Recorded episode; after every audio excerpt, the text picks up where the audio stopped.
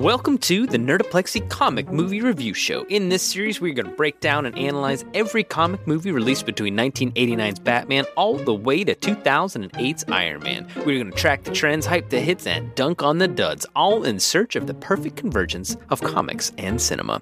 Joining me on this epic journey is my longtime friend and frequent co-conspirator, Sam. I'm not peeking, I'm spelunking for pork rinds. And joining us as well, we've also got our social media manager and all-around good time Twitter man. It's Dave. How did you get into April's pants? So sit back, relax, and grab your time scepter as we dive into Teenage Mutant Ninja Turtles 3. Alright, this one was released March 21st, 1993, directed by Stuart Gillard, starring Elias Cotillas Correas, Paige Turco, Stuart Wilson, and Sab Shimono. Shimono. Alright guys, here it is. This is Turtles number 3. I believe we are well in the Sam zone on this one. Is that, am I mistaken? It was definitely my jam. All throughout childhood, I probably watched this movie 600 times. Same. I was 10 when this movie came out. This was right in my wheelhouse. I was super into it. But although I'll say at 10, you're probably less apt to literally rewind the tape, rewatch, rewind the tape, rewatch. But I would have been 5. I do that to movies now. Yeah, well, I don't. You rewind your VHSs? It's very kind of you. Well, no, I mean, I'll put on, like, Eternal Sunshine and the Spotless Mind and start it over. Surprisingly, as much of a turtle head as I was, this is a total miss for me. I don't know. I just never had it. I think I may have seen this maybe once, 1.5 times at best.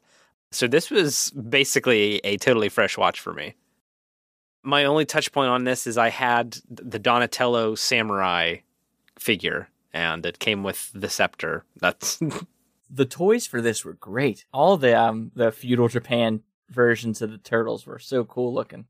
This one was not a Jim Henson production. They were not in on this one. It was a company called All Effects. But that being said, I think this movie looks great. A lot of the effects look great. I think the suits, with one exception. Oh yeah, you're going to say Splinter, I hope.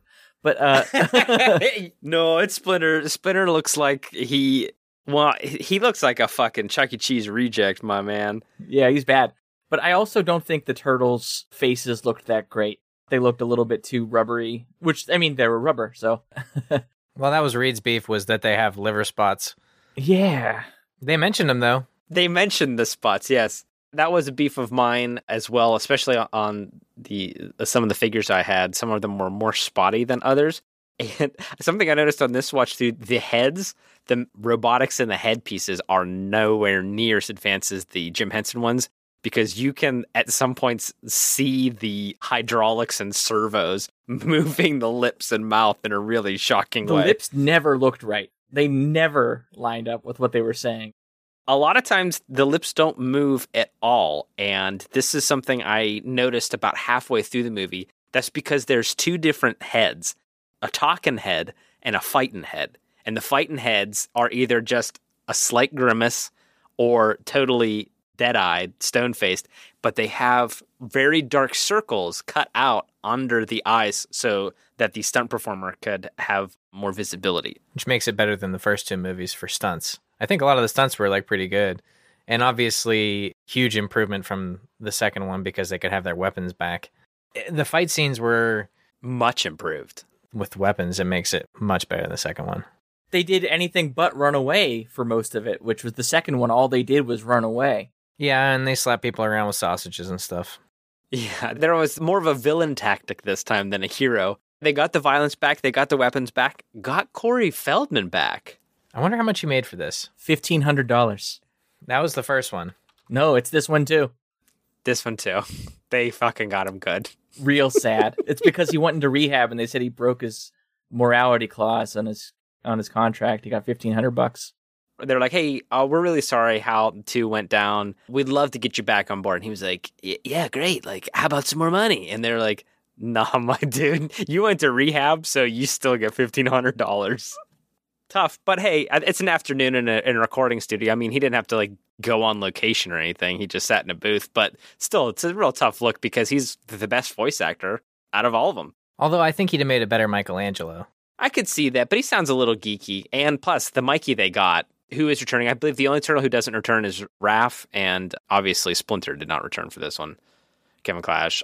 But I think Mikey's great, Leo's great, and the return of Feldman was, I think, a lot of fun. I was very pleased. Okay, so let's get right into it. There's not a lot of plot going on here, but there's a lot going on, especially up front. So we get a cold open on some samurai chasing a homie. He gets entrapped in a glade, and it turns out he's a friend. He's a prince. A fresh prince. He's a prince, and he puts up a fight, but is easily captured while a lady watches on in the shadows. So that's your prologue, 1612 or whatever. That silhouette work was awesome. Oh, I love the look of that. And then the samurais on the beach, like such a cool visual. So nicely done. The budget was fairly low, nowhere near the last movie, but looks 100% better. The cinematography, the direction, all the sets, all the costumes, looks like $1 million. It looks great. More than $17 million at least. What I always thought was great is that it pulled that scepter straight out of the comics. We can talk about that later. This one, the time scepter. I noticed that the writing on this was much improved, especially from the second outing. And I think that's, let me just double check. Yeah, that's because Eastman and Laird were in on it. It seemed like, whereas number two was a major cash grab, this was sort of like they're trying to keep their hold on what the first one did so well. Eastman and Laird were writers, quote unquote, on the second one. But this one, you can actually, like you said, Sam, you can feel like the comics hand really in the vibe. Some of the shots even looked like comic stills. It was a stylistic movie, which is something I didn't expect to say because I haven't watched this in some years. No, I thought this was going to be a total garbage fire. You mentioned the cast. We got Corey Feldman back, but they also got Elias Cotillas back as Casey Jones. Actually, Elias Cotillas back in a dual role. The only thing that could have made me happier than seeing Elias Cotillas in this movie was seeing two Elias Cotillases in this movie. If only they could have met up. That would have been a great epilogue. I feel like they wanted to. I tried to think of a moment where they like someone could have like swapped back and then they could have like looked at each other and then like just for like a moment. You have a pizza guy come in. He touches the time scepter. He's the same weight as like medieval Casey Jones and they swap. Feudal Casey Jones. That's the same time frame. Isn't it? I thought it was. I don't know. We join up with the turtles in their subway home and they're having a great time. Everybody's dancing. Dance party from Jump. Oh yeah. So what I didn't necessarily like about the dance party is you didn't get the freeze frame title card. They kept moving. They just kept dancing through the title card, and that's what I liked so much on the second one. Here's what I did like. I liked Splinter. I thought he was great. More of a puppet show vibe, but I still liked him. He was vibing pretty tight to the dances. I mean, he was really in on it. Yeah, and he had some good lampshade work later in the movie. So I was a big fan. The only one effect that I thought was really bad was the big bad falls into the water after he gets hit with that big flaming catapult. We'll get into that Captain America-esque dive. It was somehow worse, and they had a real team working on this. Much worse. Yeah, the turtles not so bad. A little disconcerting, a little bit more strange, a little bit more in that uncanny valley, especially when they do that kind of dead-eyed ninjutsu, where they have the fighting heads on as they're doing in this beginning scene. They all get a little chance to do some ninja moves. And the dead-eyed stares of the turtles are kind of alarming. Yes. In close-up, it does not look good. I have a note here that says Splinter looks like a garbage can. I think so, too. Or at least it looks like he was in one the whole time. Like, yeah, it was Oscar the Grouch. That was their big nod to the Jim Henson from before. Ah, there you go. I don't think so.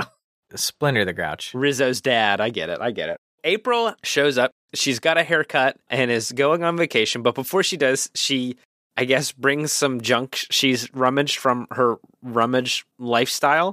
It was prepayment for them watching her apartment while she's gone. Because she said, I got my keys, my apartment keys here, and I got some gifts.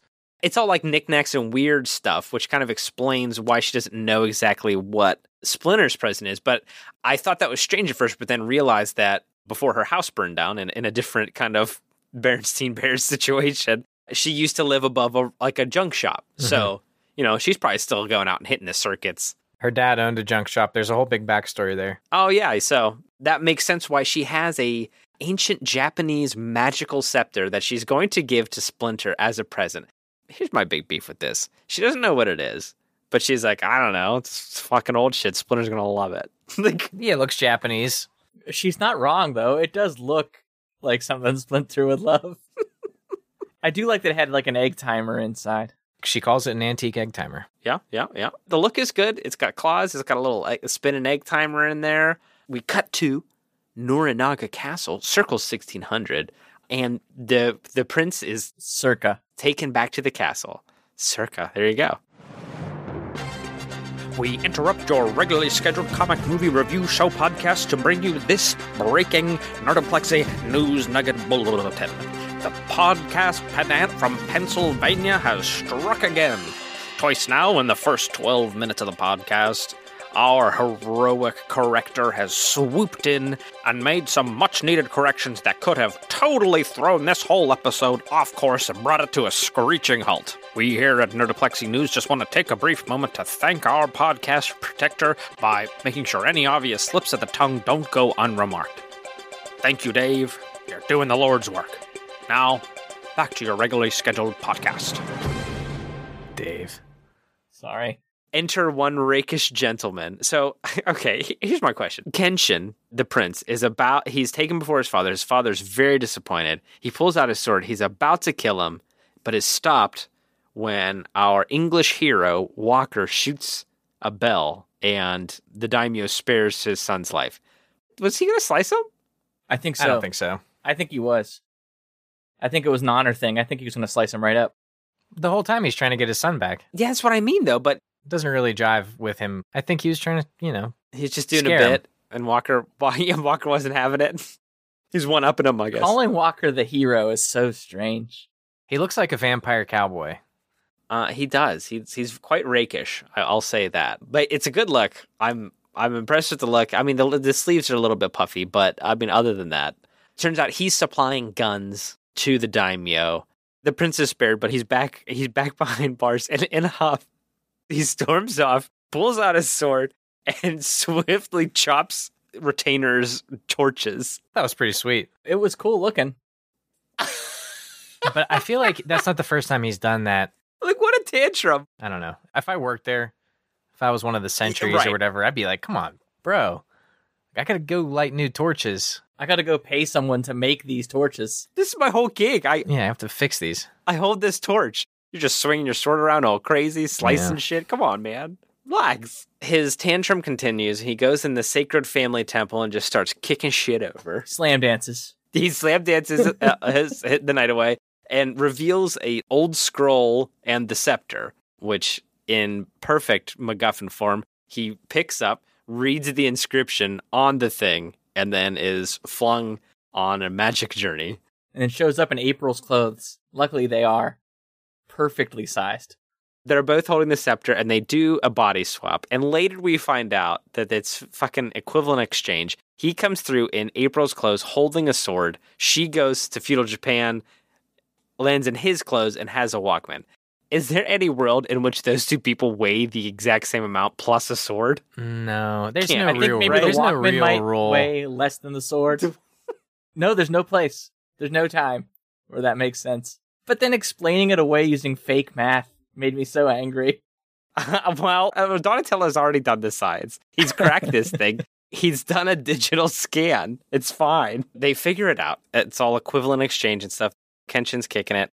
The rapid-fire way in which they explain away all the powers happens within, 15 seconds. They hit you with both explanations simultaneously. Oh, also, here are all of the rules of the Magic Scepter. So you mean we have to go back in time and find four people, then they will come here, and we will go there, and then we'll save April?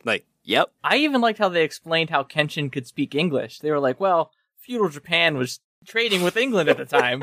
And I was like, yes, this is great. This is... I think they may have been Dutch, but I'll allow it. I'll allow it because that, like you said, that to 15 seconds is enough explanation that it's just like, okay, all right, that's the conceit. I'll give it to you. I like the effect they used to pull April out and pull Kenshin in. They put the scepter on it's completely steady. It doesn't move the whole time, but it's so that they can do the, what do you call it? The shot for shot. The shot for shot swapperoo. Swapperooski. I think that's what they call it.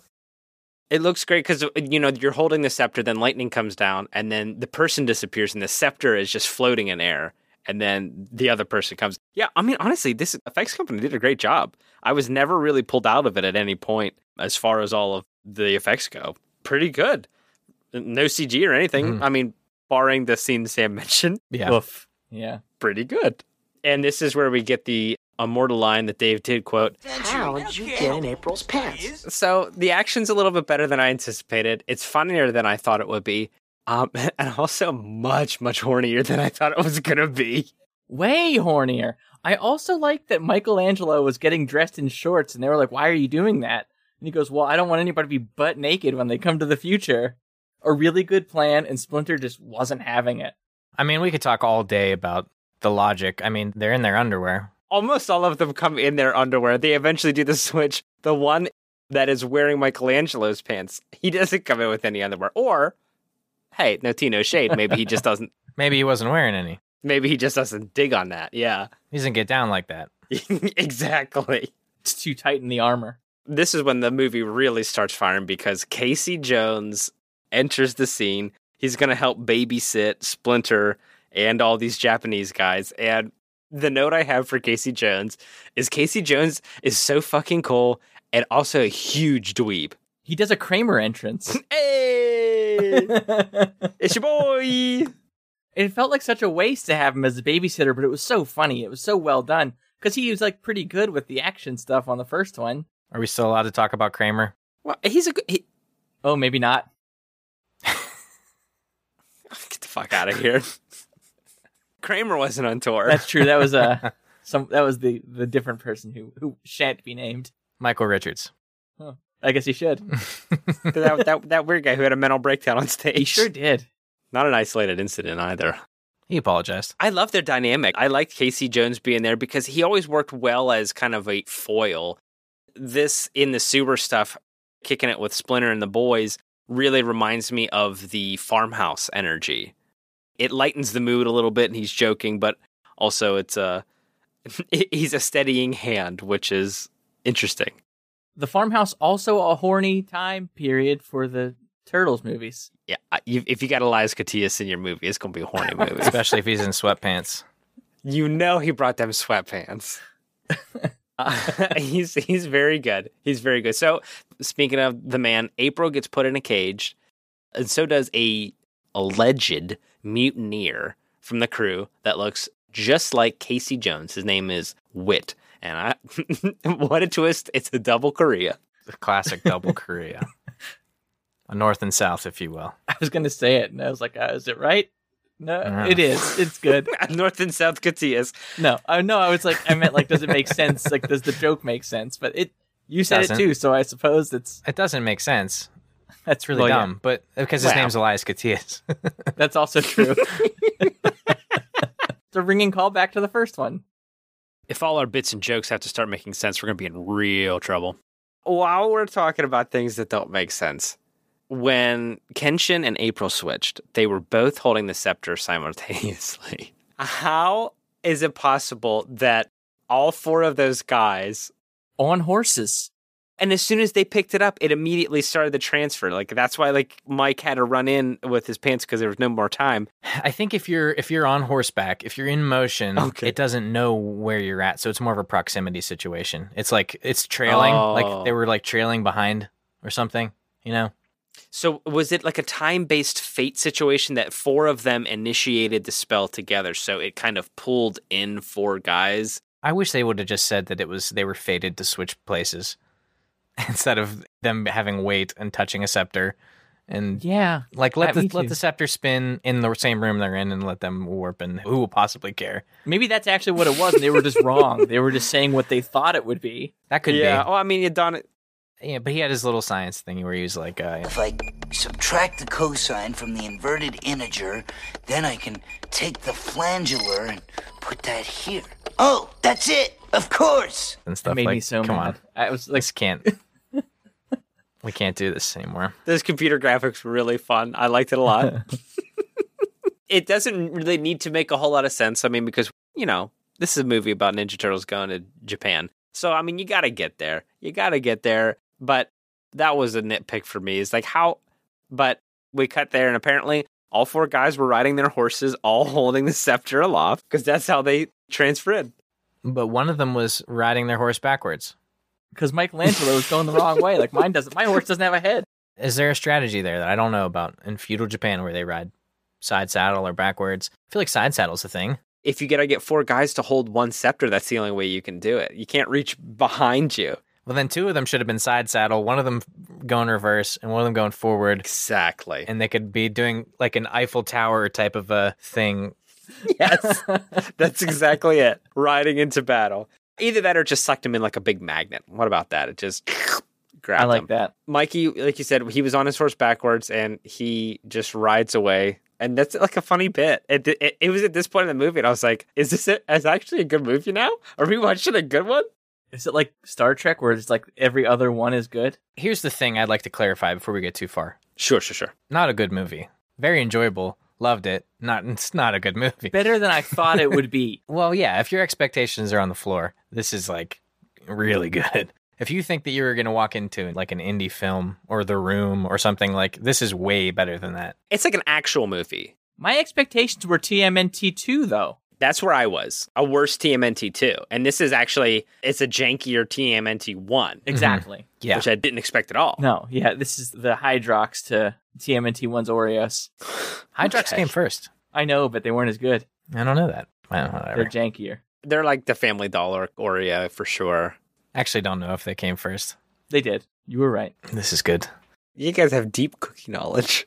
We have deep trivia knowledge. Deep, unimportant knowledge. Mikey has no horsemanship knowledge. He's riding off backwards, but he's still got a hold of the scepter. And he gets got by a bandit in the woods who knocks him out. Was it Mitsu?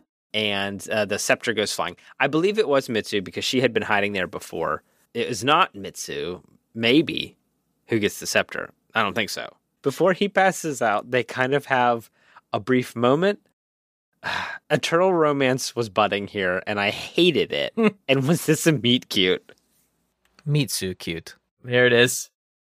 A Mitsu cute. I actually didn't write that down. I didn't have that prepared. It just, you have to believe me whenever I say that. And I really didn't think I was going to have one this time. Just fell right into my lap. As it was happening, I'm like, oh no, they're not going to do it, are they? And they're... You didn't think they were actually going to. I've seen that movie, but it's not this one. And the time scepter is slightly differently shaped. Yeah, not much. I mean, it's pretty close. No, it's actually not. It's actually the same prop. It stands just as still. Yeah, as a suction cup, you didn't see that, though. Spoilers, I guess.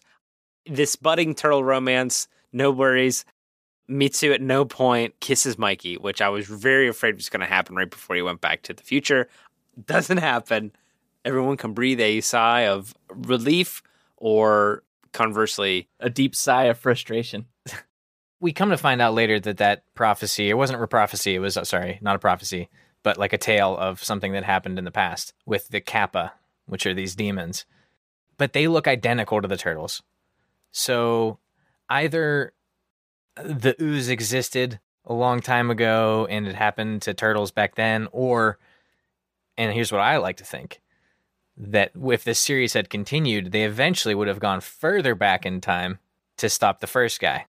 You're 100% correct. Which one? That's what they were going to do? Or that's what happens? That is what was going to happen. Oh, and that is what happened in the animated series Masks. They do a series that, but we'll get more into that in Comic Convergence. You just blew my mind. Because in that Mystic Scroll, I don't know if you saw, but there was a defeated warrior there who was wearing Shredder's armor. Oh, I didn't see that. I'm not going to lie. I did not notice that at all. There was a Shredder type that was lying on the ground defeated. In the animated series, Splinter goes back to the past and like defeats one of Shredder's ancestors, basically. That's phenomenal. There's a whole connection there, and we'll get to some more of that in the comic. Convergence. It's my fault. I didn't read the IMDb facts this time. That's probably in there. Yeah. Before we get too far, I really like April's play whenever Norinaga finds her and says she's a witch, and her like big idea is like, yeah, it's true. I am a witch. I shrunk these four talented musicians. Yeah, I'm like, how could this possibly play out well? If they did think you're a witch, they would definitely try to kill you. They were always going to kill her, I believe, at that point. I think the fact that she spoke English was the only thing that semi-saved her, because Walker tries to intervene here. She's in the prison, though, at this point, right? She gets in prison, but when you were talking about that scene where she confronts them, she accidentally turns on her Walkman and it scares everybody. And instead of her being able to use that as kind of a power play, the daimyo immediately tells his guys and they fucking smash it with swords. I love that trope when something is playing and somebody makes an action and it stops the soundtrack. I love that. Oh, that was so fucking funny. I never in a million years thought that they were going to smash that Walkman with swords. And also, I kind of expected a racist Sony joke there, but they moved right past it. Good on them. They had a couple problems with some accent work later, but... Wow. There's some little bit of chaos back in present day. Kenshin is very upset with the soldiers they're going to fight. There's kind of an underdeveloped subplot here where I think Kenshin is supposed to come into his own and learn that he is going to be like a leader, but it never really develops. They kind of hint at it. During one of these battles, a horse falls, and it has to be a studio note because it cuts away and then it cuts back and the horse stands back up. So they're like, well, kids can't watch that horse fall and think it died. Oh, yeah, we got to be sure. That horse got to get back up and then we can continue the movie. I think you're right, because that was oddly edited, too. Well, is this right after the horses throw the turtles into the water or whatever? Yeah, I just read horse falls in battle, so probably it's that same time. There's a couple of big battle scenes here. Speaking to the effects that are like, oh, okay, there's lots going on. The turtles sneak into the castle to try to rescue April, and this isn't one of the better fights initially, because they start the one running gag of this where they wet Willie Niles. That's sort of like power move. Yeah, they're trying to stay under the radar. So the first people that see them, they growl at them. And then the next two people, they knock them out. They growl at them with the masks on, though. So true, I mean, yeah. So they still think they're the honor guard, but does the honor guard just growl at people? I don't know. The point is, they don't know that that's staying under the radar. They are the honor guard. They're trying to stay unnoticed. That is a pretty funny gag. It's like, I wonder who we're dressed as. And they're like, oh, you're the honor guard. Everybody's looking for you. Yeah. So... My big question here is they do follow Niles into the jail cell dungeon, whatever you call it. And Niles and like these brigands have full run of this facility for some reason. Yeah, like the jailer torture guy listens to them. Yeah, they do whatever they say. I don't know if it's an expediency thing or like the fact that they have guns or whatever. Yeah. Yeah, there's some good antics in the jail here. A good fight scene happens here after they spring April. Although the one thing I didn't like, this jail I thought was great, and the jailer, who was also great, I didn't like how they kept dunking on him for being fat. Yeah, I hated it. That's pretty busted. I hated it. I mean, I agree with you first. Yeah. That's what they did do. It's not a great thing. But I did love the guard, and I loved his instinct to put himself in that cage and like pull himself up. When he pulled himself up, I had a belly laugh. That was great instinct. Uh-huh. The jail fight is the first real laugh I had. As they were fighting, I don't know if he was kicked or thrown, but some guy jumps and just smashes his head off a beam, and that got me real good. But yeah, the guard is great. He's got great comedic timing. He's got a lot of good stuff here, and they're eventually trapped, and they decide that they need to sneak out of the poop chute, I guess. Yeah, so, okay, they go out through the poop hole, and they make sure to call it a garbage hole many times, but like so many times. But I guess that's so like whenever Leo's got a mouthful of it, people aren't like, ah, man. I made it so bad. That was so bad. Yeah, and he's like, boy, do I hate spinach. Yeah, right. That didn't make it better. And I mean, maybe they do throw their trash in there too, but definitely they put poop in it. They even make like a hot, greasy, and then she says, "Don't say it." Joke. Right? Don't say poop, but. So as to say, it's definitely not poop, but it's definitely poop. It's definitely, absolutely 100% poop. The prisoners poop in their cages and they just shuffle that down the thing. Although later in the movie, as Sam is right, they do throw garbage down there too, because you see the jailer dumping a pile of garbage, but he dumps it on top of the grate. It just stays there. It just sits there. You just got to do a waffle stomp to get it down there. Yeah, exactly. You're making more work for yourself. Yeah, we all know it opens. Open it. That's the only reason why he threw garbage down at that point, is to say, it's a garbage hole, guys. Look, it's just garbage. This is what we do. It's compost. Yet again, probably another studio note. They threw in some ADR lines like, you need to really make sure people don't think that's turds. Yeah, I don't. That's a really gross scene of Leonardo has a whole mouthful of actual human shit, torture shit. Okay, so they escape. We cut to Mikey. He wakes up in the idyllic rebel village. That's where he wakes up and he says his spots hurt, and even his bandana hurts, which makes sense because you could see the mechanics in their bandanas.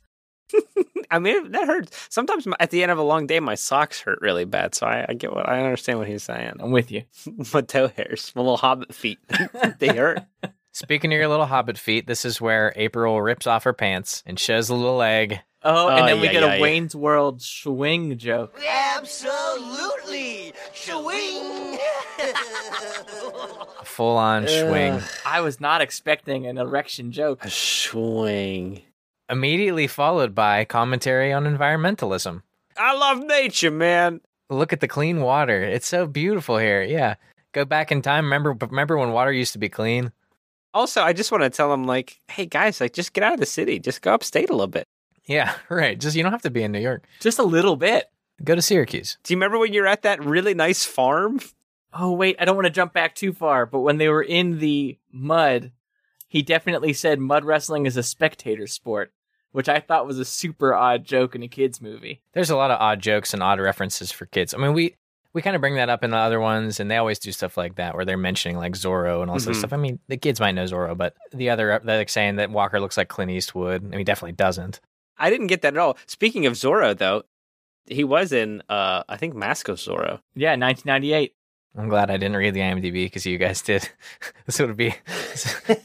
No, we on it, baby. Like a three-way hit. I don't know any of the facts. I just know my feels. Right after Raph's done admiring nature, they get ambushed by the rebels. And this is probably the best fight scene, I would say, out of all of them. I think this one has the coolest moves. Yeah, April gets sprunged by an arrow, catches her shirt in a tree. She do. I also think April kills a guy after that. Impossible to escape. She, like, does that, like, thing with her hand and pushes his nose up into his head. A palm strike. Yeah.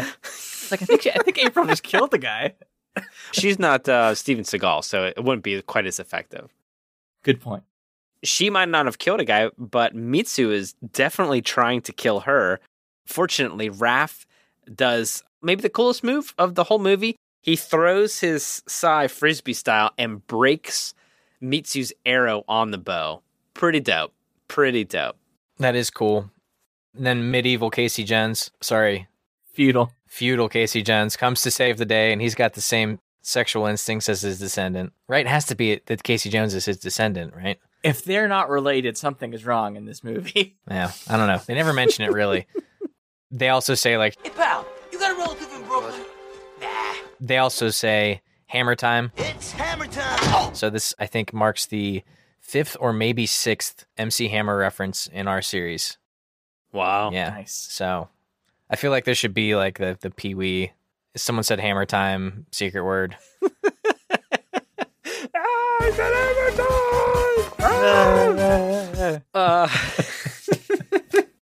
Well, right after Raph breaks that arrow, turns out it's cool. Everybody's friends now. They're like, oh, shit, we got another guy like you back at the crib. Are you guys like him? I guess it's fine. Cool, come with us. Just like the other one, then everybody just stops fighting. I think Raph at this point says, hey, who called a timeout? Hey, who blew the whistle? My notes here, these turtles are funny. Is this a good movie? Is this good? It goes back and forth pretty often. Well, where you're like, oh, no, this is what I thought it was. Oh, that was funny. Yeah, it's like, oh, never mind. It's back. Ah, now we're back in it. The action scenes are part of the good stuff because when the rebel village is under attack by the pirates, this scene is also firing on all cylinders. Mikey gets some interactions with some of the pirates, and he chases them around. And my favorite Mikey line is definitely, I'm really a beautiful princess in disguise! And he says, all sorts! It was very good. This is such a quip-heavy movie. They're just nonstop. Every empty second has a quip thrown in there. And I'm here to tell you, some are good, and some are very bad. Yep. Some were good, and some were very bad. It's not quite as draining, though, I think, as it was in 2. It's not as relentless. You do get some cutaways to, like, some feudal Japan stuff, so that makes a lot of sense. Niles and some of the other Englishmen, they were at the village, and then all the other turtles get there, and then they see Walker, and they say, "Hold it right there, Zoro, dude." The fact that he was in Zoro later is pretty funny. I really like that. Yeah, it was too early to be meta. Had he already been in Zoro, that would have been a nice meta joke. Yeah. You know what I mean. Mikey gives him some shit and calls him Clint Eastwood and stuff like that. And Niles, the pirate, gets wet-willied again by the guys. And this is where we see Mikey saving the grandfather of the rebels' grandson, Yoshi, from a burning building. Mm-hmm. A lot of drama here. Yeah, he breaks in and it's all on fire, and he comes out and he saved him, but oh no, Yoshi's not breathing. And mind you, they were cheering that they had saved him while he was laying on the ground unresponsive. Right. Dead for all intents and purposes. And I guess because Leo didn't have anything else to do in this movie, he gets to do CPR and save Yoshi's life. How did he do it, though? And how did that kid not laugh his ass off every time that weird rubber mask got near his face? Yeah, he's a good actor. He is. He saved him through CPR, which these dudes don't know about CPR. These guys invented in their short time, timeline-breaking things. Like CPR, a Walkman. Pizza. They create pizza. A Frisbee. That was a twofer. Yeah, right. The Frisbee was the pizza. They invented so many things. They're demons. They've got this beyond the pale knowledge, but pizza doesn't pick up, so obviously it didn't work, It's not like Japan is famous for pizza. Also, this can't be tomatoes. What are they using? I don't know. Let us know what you think Michelangelo made that Frisbee pizza out of. Release the TMNT3 cookbook. Rice flour. No. Yeah, keep it, though. Keep it. Oh, before we move past this scene, I did like to say, Donatello makes a moment. He says, I really wish that, I just hope that they like us now and aren't so afraid of us. And then everyone, bows to them. And he goes, well, it's a start. Wink.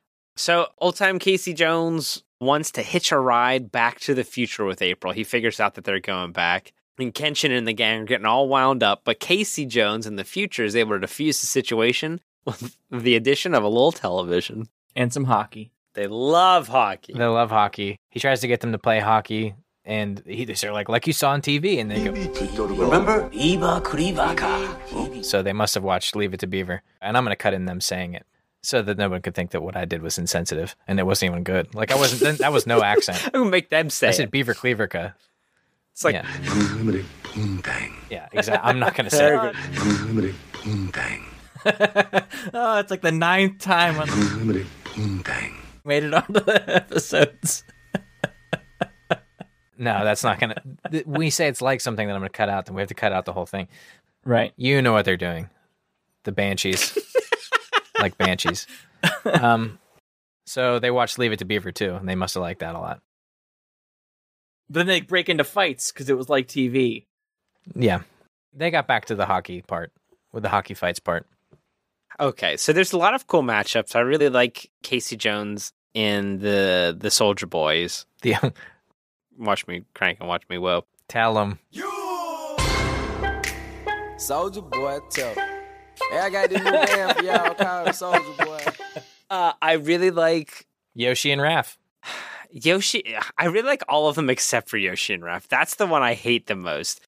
This weird fatherly portion. This is creepier to me than the fact that Mikey wants to get with Mitsu. I hate this. It happens 6 times and I hate it. It's unsettling, and it's weird that Raph tries to become a Splinter type of a fatherly figure. They're trying to show his growth, but he didn't earn it. It was, I don't know.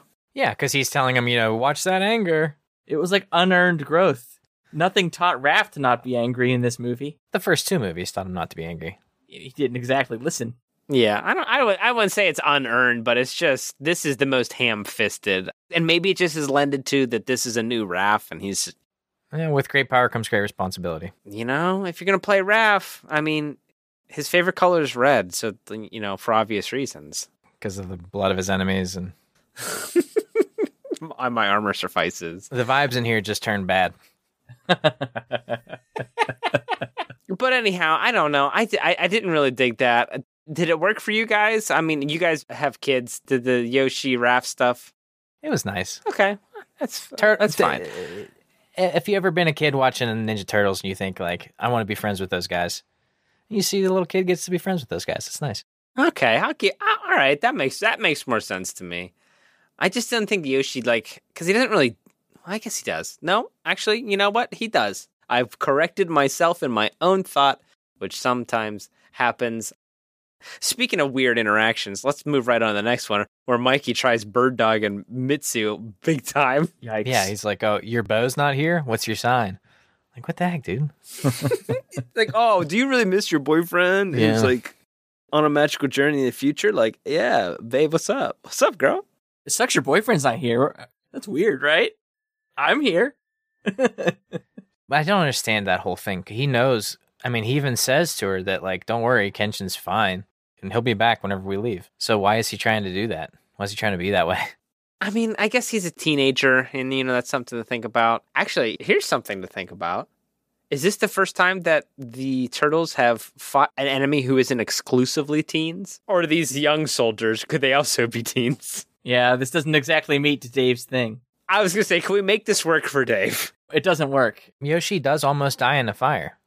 True, but burninating the countryside, thatch roof cottages didn't do it for me. And the trapdoor comes in the night! I don't want to see a kid asphyxiate, I guess. I don't. So you do draw a line. I guess I draw the line at, like... You didn't mind in the one movie where there were, like, college kids getting the heads blown off with flamethrowers. No, I didn't. That's fine. That was fine. But if they were in a house fire... Yeah, too real. Different. Yeah, okay. Too real. Okay, there we go. All right, I can get behind that. Just to clean up a little plot stuff, apparently Walker and the English are selling the daimyo guns, and he doesn't want to, but then he does, and he doesn't, and he does, and then eventually he does. But while that's all going on, Donatello's come up with a plan to get back home, and it's to build a fake scepter. The fake MacGuffin. They've learned nothing from the ooze reverser donuts. No. They finally managed to build this Kirkland brand scepter, and then they break it. They immediately break it. Instantly dropped it in a well. Yep. Okay, so we got to circle back. We got to get some more Yoshi and Raph stuff. He gives him a yo-yo. And if we must get some clips in here of Yoshi telling Raph, tomorrow you will die. I cannot let you die, Raphael.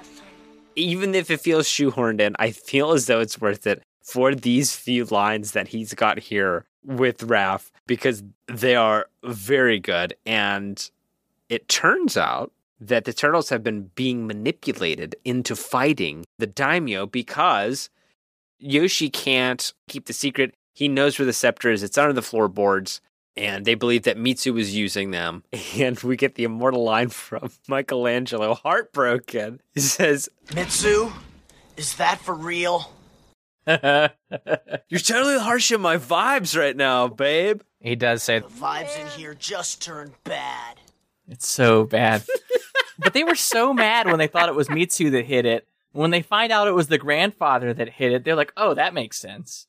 They were just super okay with that. And they were about to apologize to Mitsu, but darn it, it's too late.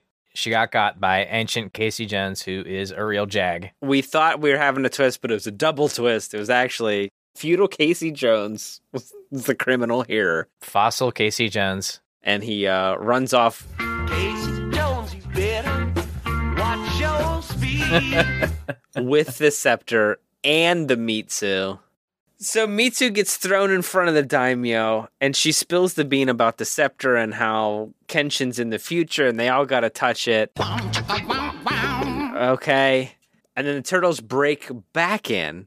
And then, I don't know what part of the plan this was, April just drives a wagon back in and is like, hey, I'm here again, capture me, stupids. Yeah. What was that? It was like a deconstructed Trojan horse. It was so they could climb up the side without being noticed. All the guards were... distracted. Oh, she was a distraction? Yeah. I see. The daimyo, once Mitsu tells him that Walker has the scepter, he's like, I don't have it. And then the daimyo's like, all right, well, you can go then.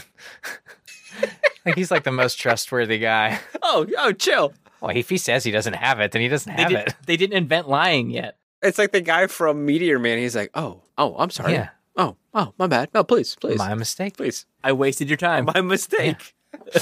Forget that I just tried to kill you in a drive-by.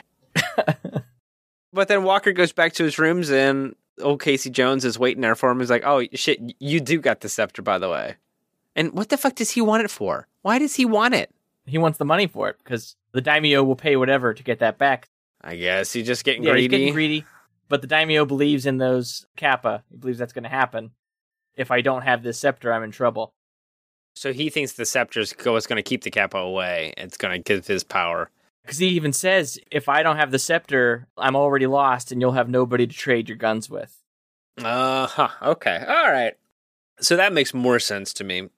Because like the daimyo had already agreed to the guns. It was guns for gold for guns. No, it was guns for silver and silk. And then it was guns for gold at that point when the demons were confirmed. Mm-hmm. Confirmed demons, you gotta pay me gold, baby. That's silky shit. I need that gold. This is where we get another pretty decent fight. It's a castle fight. One of my favorite little moves here was Donatello and Leonardo fight off some guys. And Donatello goes, Leo, high foot. And they do a little fun little scorpion kick. And then they touch feet. Pretty good. A lot of kick stuff in this. And then the rebels break in and the daimyo tries to run for it. And then we get, honestly, what I thought was a pretty decent Leonardo sword fight. Mm-hmm. It's kind of like an apology for him not being able to do anything the whole second movie. He gets a pretty nice little fight here. They free all the prisoners, which isn't always the best thing you can do because some of them could be in there for legitimate reasons. Mm-hmm. It's not like going to a kennel and freeing all the dogs. Uh-oh. Yeah. That one had rabies for sure. Yeah. Well, yeah. And then 28 days later, everybody in the castle was dead. Okay, so this is where we get I think my favorite line in the whole movie is it. Oh, look, Don King. No. Before that, Walker asks the turtle, "Who's your tailor?" And one of the turtles says, "We're naked." That's a good line. But yeah, Wit finally stands up to Walker, but it's too late, and he's about to get killed too. But the turtles yet again try to do some mind tricks. This is a pre-fight donut all over again. Where they say that if you shoot us, the bullets will bounce right back. And then Walker shoots a cannon at them. It misses because Leonardo pulls his head in his shell. Pretty good gag. And the daimyo is stuck in the bell behind them, by the way. Who's now dead because if that much force... The bell clacker would have hit him in the head. He'd have died. He'd probably be dead from that thing falling on him. Like the sound probably would have killed him. That's the end of the Leo fight. They drop the bell on the daimyo. So the daimyo is trapped in a bell. Mm-hmm. If you can suspend disbelief that he may still be alive.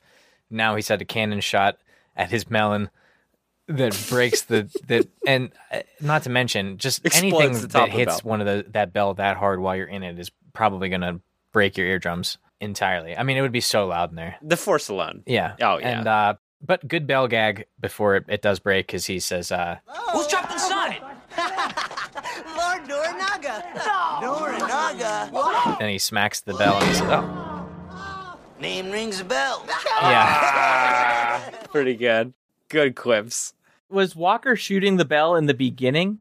Kind of a foreshadowing? I guess a little Chekhov's bell shot. If you shoot a bell in the first act, you're going to need to drop a bell on a Norinaga in the third act. He shot it with a little gun, and then in the third act, he shot it with a cannon. It escalated. Chekhov's cannon. They did Chekhov's cannon you. They showed you the cannon. He shoots the cannon. He's testing for if he can blow up some turtles. He's got some dummies out in the water, and he shoots the cannon at it. So they very literally Chekhov's gun, the cannon.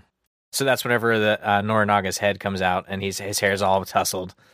And they say, oh, look, Don King. Because kids love boxing promoters. They love it. Boxing promoter hair jokes. Yeah, it's very good. Very good comedy for 1993, apparently. Right. Walker is giving chase, and it leads to my favorite line, which is whenever the turtles are running up the steps, and one says, I can't remember which one, top of my head, honestly. This is so good for your calves. Yeah. I was like, that's hilarious, because it's like, it's a perfect line. And yeah, it's just quips on quips. I noted right after that, these are good quips. I would say it was a higher quip win than the second one for sure. Easily. I mean, these are just better jokes. They might not have had the budget on this movie, but overall, like the bones of this movie are just better.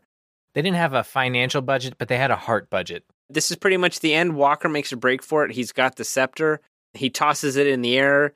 to escape, but he's got to come back for his finches, his little sparrows, his finches. Yes, he's got to come back for them, and it means his doom as feudal Casey Jones shoots my dude with a cannon. They final murder, as they are wont to do, and knocks Walker into the abyss in the most spectacular special effects shot of this whole picture. So bad. It doesn't even splash when he hits the water. They didn't even bother doing a splash effect. He just gets engulfed in the water. It's really funny. He clips through the water. It should have went shloop. If they would have added that sound effect, like as a wink to saying we can't make this effect look good, I would have liked it so much better. Insert graphics here. They've got the scepter back. Everything's great. They're going back, but what's this? Raph doesn't want to go back. Mikey doesn't want to go back. But they eventually have some heart-to-heart. The other soldier boys, they don't want to go back because Casey Jones took them to a bar and introduced them to arcades. I was doing a soldier boy. Oh, sorry. I didn't mean to drink off this. I did it again, huh? I double dipped. But eventually it all comes together, but oh my gosh, Mikey is just a second too late. He doesn't get there in time. And it turns out it's fine. It's a fake out. He does make it. Everything's fine. Everybody ends up where they're supposed to be. Which lends credence to they didn't know how the damn thing worked. They were just guessing. Yes, absolutely. They were just guessing. And it turns out fine. And as they dance their way into their smoothie, they dance their way right back on out. So that was Teenage Mutant Ninja Turtles 3. It does end with Splinter with the lampshade on his head, doing this exact same bit that I think Michelangelo did at the very beginning. It's I'm Elvis, Blue Hawaii, oh. I saw it on cable. Yeah, I think they forgot that they put that in the script at the beginning, that they threw it on the end. You had to finish with Splinter getting to have another funny. He didn't say it, though, and it felt unfulfilling because of it. That might have not have lined up to our expectations, but let's see how this one lined up to our comic expectations. Reach the comic. Okay, so the concept for this movie is loosely based on a story called Masks from issues number 46 and 47 of the original Mirage Comics. The story features the Turtles and Renette traveling back to feudal Japan to fight an evil shogun and engage in samurai battles. In the original comics, the Time Scepter is normally associated with Renette, the Timestress, apprentice of Lord Simultaneous. She often encounters Savanti Romero, but none of these characters appear in the film.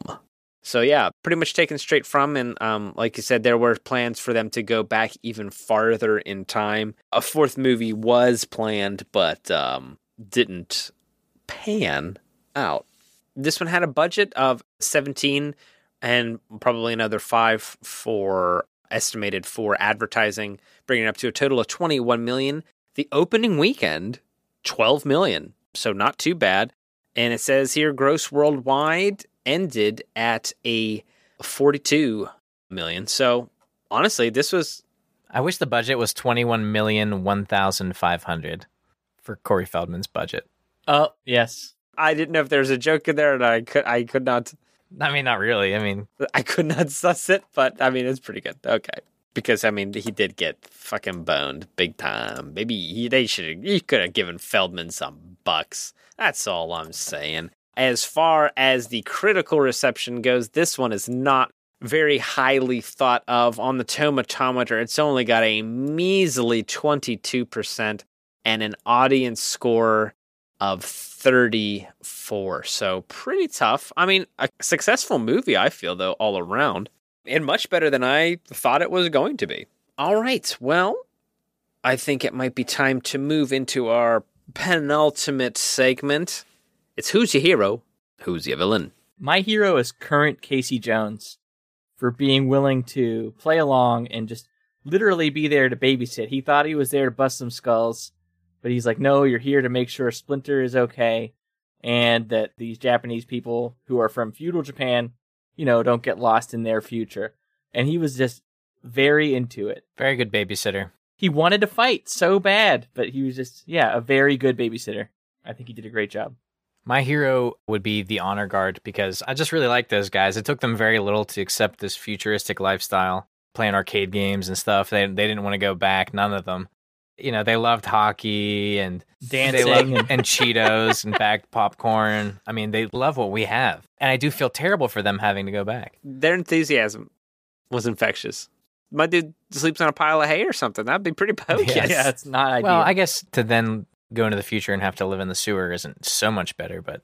Well, that's true. I really loved that they stripped naked before they went back. Hurriedly. Yeah, they hurried up, ripped off all their clothes because they did not want the turtles to come back in clothes. I would have loved to see them all come back in ripped up Hulk clothes. Heroes. I'll go with April here. I mean, she's still hanging out with these weird guys. She's still trying to help out these turtle boys, and she gets dragged into a weird time crisis. Situation, and hardly bats an eye.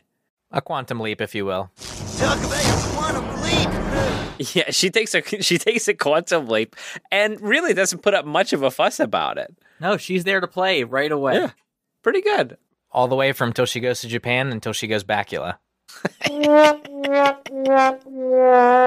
All right. Well, as far as villain goes, I think I'll go first. And I'm going to go ahead and say that my villain is the grandfather from the Rebel Village. Because he was willing to trap the turtles and April in his timeline forever, as far as they all knew at the time, just so that they could win this battle. And I think that's pretty busted. It's not a cool thing to do. Not cool. It definitely harshed the vibes. We can agree on that. It's bad vibes, man. It was definite bad vibes. My villains are the turtles and Casey Jones current day. Because of they just played hell with the timeline. I mean, the last thing you should want to do is take the Honor Guard out to see all of the things that they'll not have, all of the comforts that they'll never have in their lifetime. And then for the turtles to invent pizza and bring Walkmans and batteries and CPR and hockey to that other timeline it's going to change everything. They should have come back and Splinter should have been like a dog. That'd have been a good gag. Well, I guess the timeline was already messed up because they'd already been there once or something. Right. So this is the actual timeline, I guess, is what you have to reconcile that, possibly this all happened and whatever. They just chalked it up to demons, just like you do, swept it all under the rug and then continued about. Well, I mean, certainly put them in a challenging situation. And my villain, though, is it's past Casey Jones, Wit. He was a dick. He sided with Walker right away. Oh, yeah, big time. And then he does a murder at the end to try to say he's not that bad. He is the worst. This guy is not cool. At first, opportunistic and finally moralistic. He realizes what he had done wrong and he tries to correct that. A little too late. I agree. It's just Well, and it's also way overcorrected. You don't have to do a murder. Yeah, exactly. He didn't have to be quite so villainous for the 5 minutes that he was villainous. Yeah, he's the worst. Here's what should have happened. Okay. Yeah, we should have found out that Mitsu was in on it. They worked together to make it look like he kidnapped and brought her back. Mm. Something like that. I got you now. We're just trying to get a lead on this time scepter kind of thing. I don't know. The fact is, what he did was bad, and I agree. He was irredeemably bad, and then when he tried to redeem himself, he did a murder. Well, once in a while, I don't know. Just dip your toes in it. Yeah. It was feudal times. Justice was harsher then. Justice was feudal. How do you guys judge this one? Would you recommend people check this one out? In my rose-colored baby boy glasses, I love this movie. We end up saying that a lot, probably, in a lot of these movies, because I grew up on almost all these movies that we watch. But this one in particular would have been one that is especially near and dear to my heart. Critically speaking, there's holes. It's a Teenage Mutant Ninja Turtle movie. Not to disparage any of them for what they brought to the table, but it's not the finest piece of cinema. But I suggest it to anyone who likes... You have to like the Teenage Mutant Ninja Turtles. If you didn't, this would be an insane venture for you. Yes, that's what I would say. If you have a couple of beers and some popcorn, this movie is fun because it's the Ninja Turtles. If you don't like the Ninja Turtles, then this just isn't for you. I'm finding out how hard it is to say Ninja Turtles and still be eloquent. Ninja Turtles. I've been drinking only water, and I sound like I'm drunk. Teenage Mutant Ninja Turtles. I'll try to get a clean take. No, for me too. It's just easy. It's easy to just try to say really fast. This movie was fun. It was funnier than I remembered it. It was funnier than I expected because I was expecting the second movie again, but in Japan. I say skip the second one, go 1 and 3 if you like the Turtles. That's exactly what I would say as well. If you've never seen any of them, absolutely just watch the first one. If you want more after that, skip 2, come straight here. There's nothing for you in 2. I don't think there's nothing in 2 for anybody. Because 3, this was not a movie for... Like, I watched 1 and 2 religiously. Like I said, this is probably my second or third time watching this ever. And it's great. I think it's good. If you are into Turtles, if your kids are into Turtles at all, this is a pretty easy viewing. There's not too much that's challenging here. And the action is much improved from 1 and 2, I think. I think it's both. The action and stunts are much better. Yeah, the fight choreography is well over and above what was in 2 by far. Yes, yes. 1 did a lot with what you can't see is still pretty cool. Show less because you can't do as much as you want to. 1, I would suggest to almost anyone, even if they don't like Turtles, you should probably just watch that movie because it's just a good movie overall. This is a great sequel, but I don't think a good movie itself. I think that's kind of the distinction there. But for what it was for a movie on this list, pretty good. Pretty good. This our first trilogy, dyed-in-the-wool, true trilogy, I think. Because we've watched at least 3 Batman movies, but different cast and animated and whatever. But I'm very happy with how this one ends. I don't know if we'll be getting back into the Turtles. I don't think so. There's a couple animated flicks if we so desire. Okay, well, let us know. If you are a diehard Turtles fan and you want us to hear talk more Turtles, then hit us up. Reach out at nerdoplexy@gmail.com, or you could hit us up over at nerdoplexypod on Twitter. While you're there, make sure to say hey, and you'll be interacting with our friend... The Face of Dave. The Face of Dave. Very special thank you to you for sticking with us. Please remember to rate, review, and subscribe. Also, I'd like to thank the cast and crew of Teenage Mutant Ninja Turtles 3 because this was a real fun ride, and I'm happy to have watched it. Speaking of things that make us happy, thank you to Megan and Steve for being subscribers and help us keep the lights on over here. Steve still has to hit us up with the movie he wants us to watch. Yeah, hopefully we can get that bonus episode out to you soon. If you would like to have your very own bonus episode, head on over to nerdoplexy.com where you can sign up to be a very cool subscriber at that monthly level, and you will get your very own bonus episode with about any movie you'd like within reason. You can reach me at pgh_read. You can reach Sam at pgh_svh on Twitter. Oh, I guess we should mention what we'll be checking out for next time. Dennis the Menace. Oh, man.